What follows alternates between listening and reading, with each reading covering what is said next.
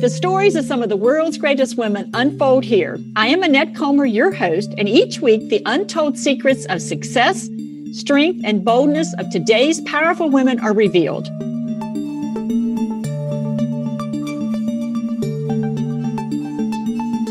Today's woman grew up in a household of positive affirmations. She heard things like, You can always learn more, and you can do anything you put your mind to. She attended an all girls school from 6th to 12th grade, and this experience, coupled with her parents' affirmations, shaped her to be confident and non influenced by male counterparts. At college, she was encouraged by her father to become a doctor or a lawyer. She tried medicine, but it didn't fit. So she became an attorney and eventually ended up at one of the oldest private banks on Wall Street. It was here that she realized women were so underserved in the financial space. So she pioneered a new concept of estate planning for women centered around a woman's values. Today, she continues to walk a path to greatness as she boldly ventures into new roles that can impact others in the private banking arena. It is my pleasure to introduce you to Adrienne Penta. Hi, Adrienne. Thank you for joining me today. Hi, Matt. How are you? I'm thrilled to be here. Yes, we're going to have a lot of fun. So I'm going to have us jump right on in because we have such a little time together and you have so much knowledge that I want to talk mm-hmm. about. So when you went to college, you noticed other women wouldn't say what they thought or what they meant. Do you still see this today as an issue for women? Fortunately, sometimes I think it is. And you mentioned in your introduction that I'm a product of an all girls secondary school education.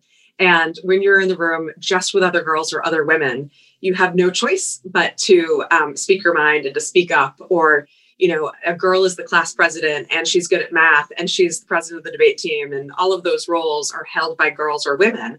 So to see that at a young age, I think really influenced me. And it made me realize that there's always a place for women to speak and raise their hand. And when I went to college, which was co-educational, I realized that so often women don't speak up or don't raise their hand when they know the answer. And I think that women in the workplace, I think that we have done a lot to create an inclusive environment where women do feel comfortable raising their hand and speaking up and saying what they know. However, I think sometimes their voices get drowned out. And one of the things that I often do, and many of the women that I work with do, is to affirm the voices of other women in the room. When a woman speaks up and has a good idea, and we all know this from what we read in, in the newspaper and other popular periodicals, it's become it's become an issue, which is that sometimes a woman has a good idea and it doesn't get recognized, and then somebody else in the room says it and it does get recognized. And so it's really on our colleagues and us to say, oh, actually, you know what, Annette had that idea. That's such a great idea. Annette, can you say more about that? Can you claim that idea as your own because you said it first? On those words, exactly. But that's the messaging, yeah. And I think when you saw that in college, it surprised you, didn't it? Did. And again, because of that really formative experience I had being surrounded only by girls, it was so foreign to me that uh, that women would take a back seat and let um, you know these college boys dominate the conversation to a large degree. I remember sitting in an English seminar, and English was one of my favorite literature, and English was always one of my favorite things. And I took every single small section literature class I could in high school, and it was you know it was one of my favorite subjects. And then I did the same thing in college and I realized, you know, there were an equal amount of men and women in the classroom. And you saw so many of the women not fully participating. Yeah, I'm sure you were thinking, what's up with that? what's sure. wrong with them? so, someone once told you that there is no such thing as a big idea without a big ask. So, what did they mean by this, and how have you made this part of how you have managed your career? Yeah, that's such a great question. And it's such a pivotal moment for me where one of my mentors told me that as I was starting to think about this concept that became the Center for Women in Wealth, which is part of our private banking business, focused on serving women well and supporting them both as they create wealth and then they manage it for themselves and their families. And at the time, it was really just an idea. I was thinking about how could we serve the female clients that we work with better and how could we build a more diverse client base by having more women as clients attracting more women to the firm and I had written a bunch of data and a whole bunch of ideas down in a PowerPoint deck. And I, it was sort of a raggedy deck and I carried it around with me and it grew over time. And I talked to everybody I could about it. And finally, I spoke to my mentor sponsor, who was then the managing partner of our firm. And he said, Adrienne, there's no big idea without a big ask. Because I said, I just want to do this in my free time off the side of my desk. And I'm going to do my day job and I'm going to do this idea that I have around women at the same time. It's my passion. I can work just a little bit harder and do it all. And he really encouraged me to do it for real, which meant going to the leadership of the business and asking for a budget and presenting the business plan as it was. It was really a business plan around women and saying this is a real thing and it deserves real resources. And I did do that. and it wasn't it wasn't my first inclination because I didn't really want to give up my day job that provided me a lot of security and I did really well and I knew how to do it and to go do something totally new that I didn't know was going to be a success. So I did ask for a budget. I got the budget. In fact, when I asked, many of the men who were in the room actually the the male partner who runs our business today said to me you need to go back and think about how you're going to scale this faster and come in back and ask for more money which is not something that most people hear when they present um, a new idea a new business for 200 year old bank. And i did and it's been it's been one of the greatest most fun journeys that i've been on professionally to build to found and then to build the center for women in wealth and you've done a great job. And you know, the interesting thing about that big ask is sometimes you might get a yes. And then right. you got to do something with it, don't right. you? you can't get a yes if you don't ask, that's for sure. no, you can't. You sure can't. You're exactly right. So you have had many roles in the private banking industry that you're in, and your career path certainly has not been linear. So, what do you see as the power of diversifying your experiences as opposed to a linear path? Right. And it's so funny because you mentioned in the introduction as well, my dad was a very old school kind of guy. He was a physician and he thought there were really only two paths, which was professional school. You were either a doctor or a lawyer. And I went to law school thinking that I would be a lawyer and a partner at a big law firm for the rest of my life. And the first five years of my career, I spent at a large Boston law firm and never thought I would leave and got approached to come with an opportunity that was at my current firm and since then, I've probably held four or five different roles in the last 12 years that I've been there. And it's really about creating a portfolio of experience. And so many of the women that I interview, because I, like you, have real curiosity about women and what drives them and what makes them successful. And we interview a lot of women who are CEOs and, and successful in a lot of other ways.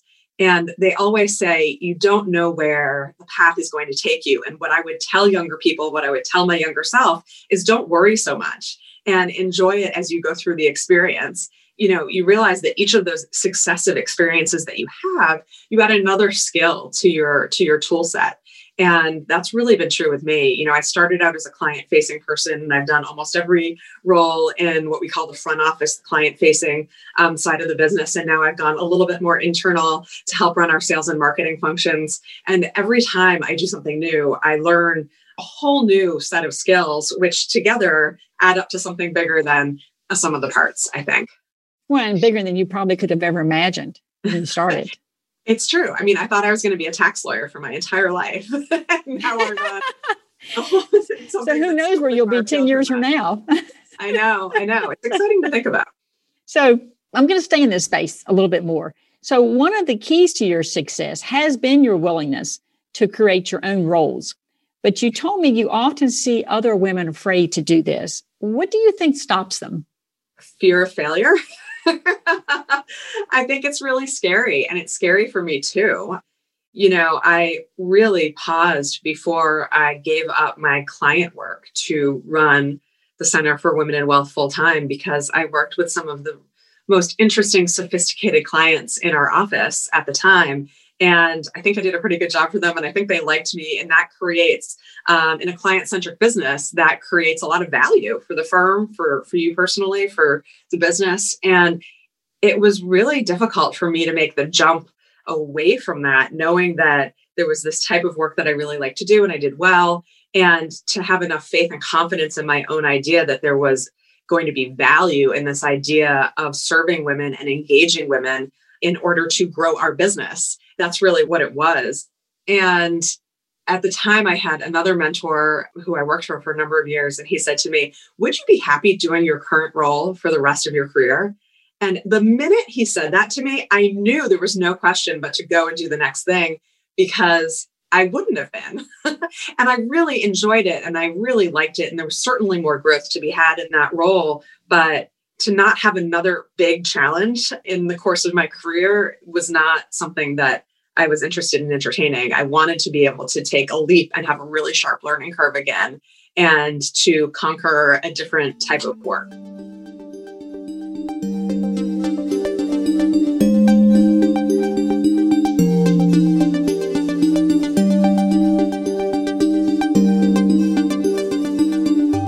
So you think that then that women do hesitate to create these new roles for themselves because you mentioned fear and that kind of uh, gets wrapped into lack of confidence, doesn't it? So they stay yeah. comfortable. Yeah, and I mean, it's. I don't think we can. I can generalize all women because you see women of out course. there creating new things and and creating amazing value in the world and being entrepreneurs and and running incredible companies and philanthropies and all sorts of other things. I think that sometimes we overthink the challenge and think you know it's it's the data you know that we know about women applying for roles right? Men will apply for a role when they have like 30 or 40% of the qualifications whereas women wait till they have 90% or 100% and you know we've all interviewed enough men and women to know the difference between how they think about their own abilities. You know a lot of people like to say especially in the investment industry that women are risk adverse and there's a lot of data on this on both sides of the issue i'm not sure that women as a whole are risk adverse I think they're very risk aware. They're realistic about both their own abilities and what the challenge ahead is, or about their ability to invest or whatever it may be. And so I think that risk awareness, sometimes you get into a spiral. You know, there's a lot of people like Claire Shipman out there who talk a lot about confidence and the confidence gap and confidence building for women. And she talks a lot about how, you know, when you have a quiet moment, when you're lying in bed at night, she talks about her own experience. And I think this is common to a lot of women. You get into this spiral of thinking about all of the things that can go wrong. And you have to block that, I think, in order to take a really big leap in in your family life, and your career, and anything else that you have to say, I'm not going to give that, I'm not going to give that too much space. Right. I'm going to know that that's there. You know, sometimes write it down, put it away, fold up the piece of paper, put it in your desk, and then take the leap. I agree with you. I think women do struggle with that at times. I also see in my male colleagues, they don't struggle with that near as much. They leap into some things they really have no business leaping into. But uh, so their their ego gets kind of jumps in there and maybe gives them the push. Right. Yeah. we also socialize boys to be risk takers. Uh, right. You're right. Exactly. And we socialize women to be caretakers, right? And there's a lot of work that's been done around this. I'm by no means an expert on it, but I have a boy and a girl, so I've done some reading in the space and just the words and the language and the expectations we have for children set them up in life to to live and to conduct themselves a certain way and you know you started off and i've never really thought of it the way that you framed it which was there were so many words of affirmation in my house growing up which is true and my mom was the driving force behind sending me to an all girls school because she always always always said to me adrienne you can do anything any boy can do and that was sort of the f- refrain that I heard growing up. And I think that we have to say those things to girls because it's not always, I think today it's probably different than 40 years ago that we do take for granted that that girls and women can do anything that boys and men can do. But I think to hear those words and to have it as part of your mantra internally is really important for young people. Yeah, I agree with you because so many of the societal messaging doesn't necessarily say that to us at times. Mm-hmm and then we get the self doubt going on and start to spiral a little right. bit. I'm going to talk about self doubt since I brought that up. Self doubt can certainly be a motivation killer. Mm-hmm. So, what does not only what, but when does self doubt start to creep in on you? And how do you keep it in perspective? Mm, it's a good question. And we talked about this in preparation. It's made me think a little bit more about it. I have a lot of self doubt about a lot of things. And you know, I do try to push myself out of my comfort zone pretty regularly. And I read something a couple of years ago that your comfort zone's like a donut or a circle, right? And you keep pushing out on it and pushing out on it until you have a much larger zone of comfort, right? So something that's pretty comfortable for me is public speaking because I've done a lot of it. I was a college debater. I like public speaking, but I still get nervous. I just get less nervous than the last time I did it. And so I think it's to consistently and constantly be stepping just a little bit further outside your comfort zone in terms of what you think you're capable of doing easily. And I think that's where self doubt comes in most often. You know, sometimes we think, geez, this is a really hard assignment. This is a really hard goal for me to hit this year in my business. And I don't know if I can do it. And the key is to continue to you know push those goals out further and further so that they don't seem so far out and you've actually crossed the finish line a lot earlier than you would have otherwise so you know again this year i have a pretty you know i feel like i have a pretty substantial goal for 2021 and i'm not quite sure yet how i'm going to accomplish it but that's okay. And i think you just have to continue to push yourself to do the work and to get a little bit more uncomfortable. And then um, you realize that you're doing things that a year ago or five years ago you never would have wanted to do or would have pushed yourself to do. And you're you've created that space that is comfortable and then you can push even further.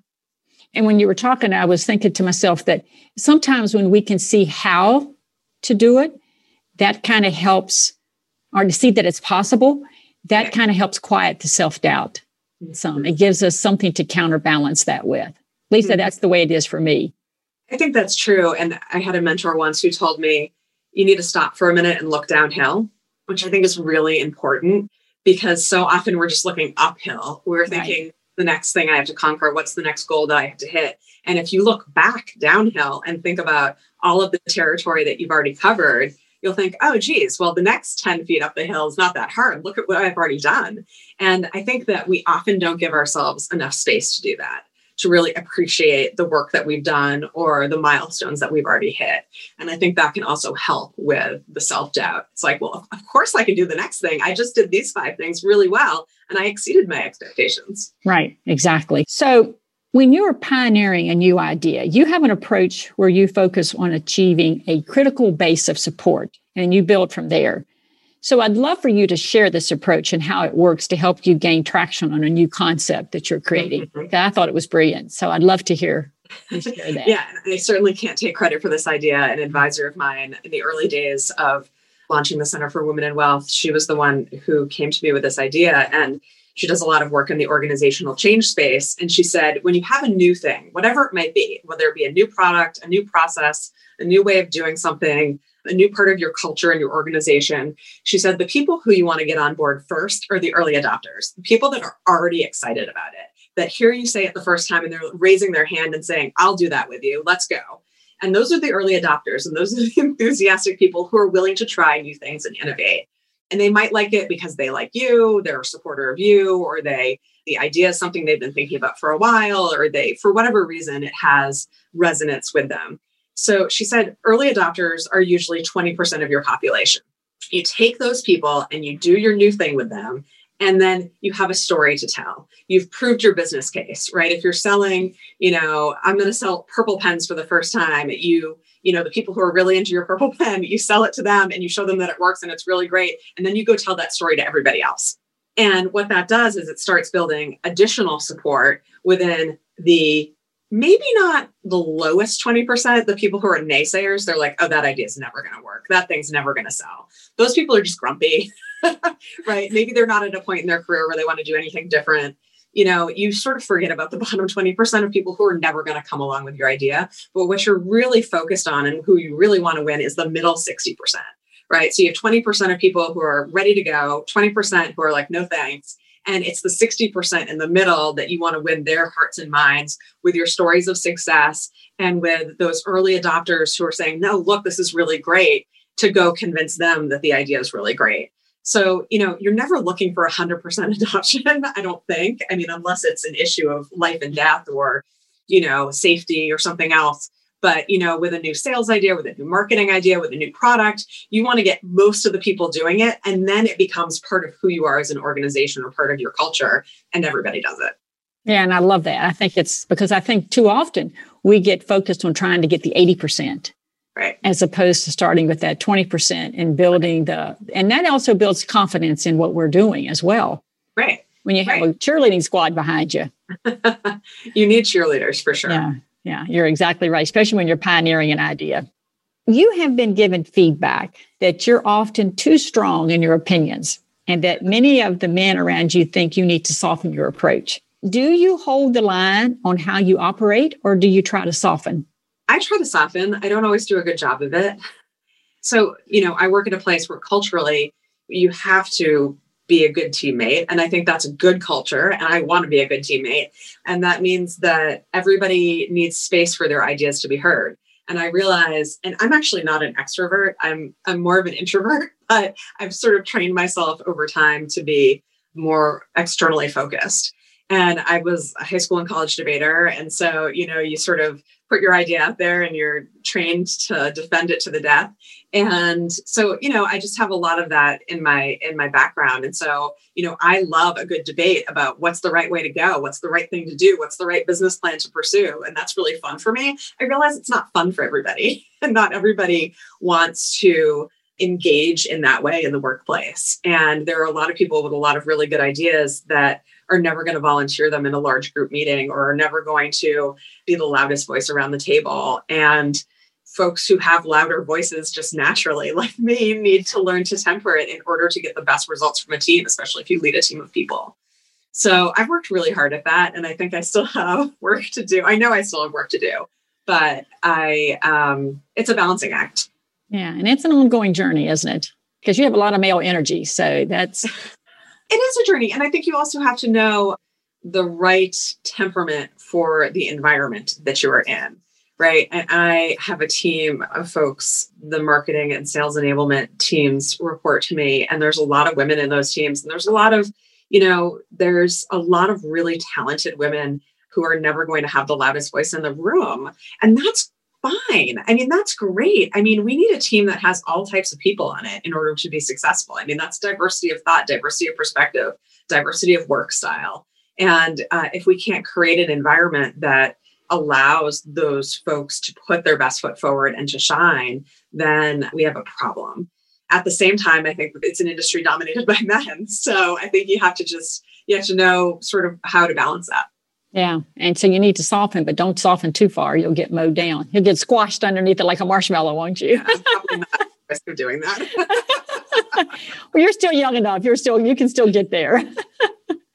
so, Adrienne, is there anything about your journey to greatness that we haven't covered that you'd like to share with other women? Yeah, you know, I think that one of the the values that I try to live is to help other women in the workplace to the extent that I can if I'm ever in a position to sponsor or mentor somebody. I think that's really, really important. What I've realized later in my career too is that women who are leaders in organizations really need to take time to sponsor younger men. And it's not something that was obvious to me initially, but I think that they become, you know, there's a lot that is valuable about using your time to mentor or sponsor folks that aren't like you and that maybe don't perfectly understand your experience in the workplace. So, you know, to think about how you can reach out and work with or help or advise folks in your workplace who don't look like you, who you wouldn't naturally align with. And so that's something that I'm certainly thinking about and pushing myself to do these days. And I think it's really important in order to create more inclusive workspaces to do that more often. Well, and, and I'm going to add a comment to that because I think when we are very driven, as you and I are, we have to make that a conscious effort. And, and I agree with you. It's so needed to pass the baton forward and lift other people up as others have lifted us up, for sure. Mm-hmm. For sure. You have been wonderful. Thank you so much. You have so much wonderful knowledge and you're on such an amazing career path.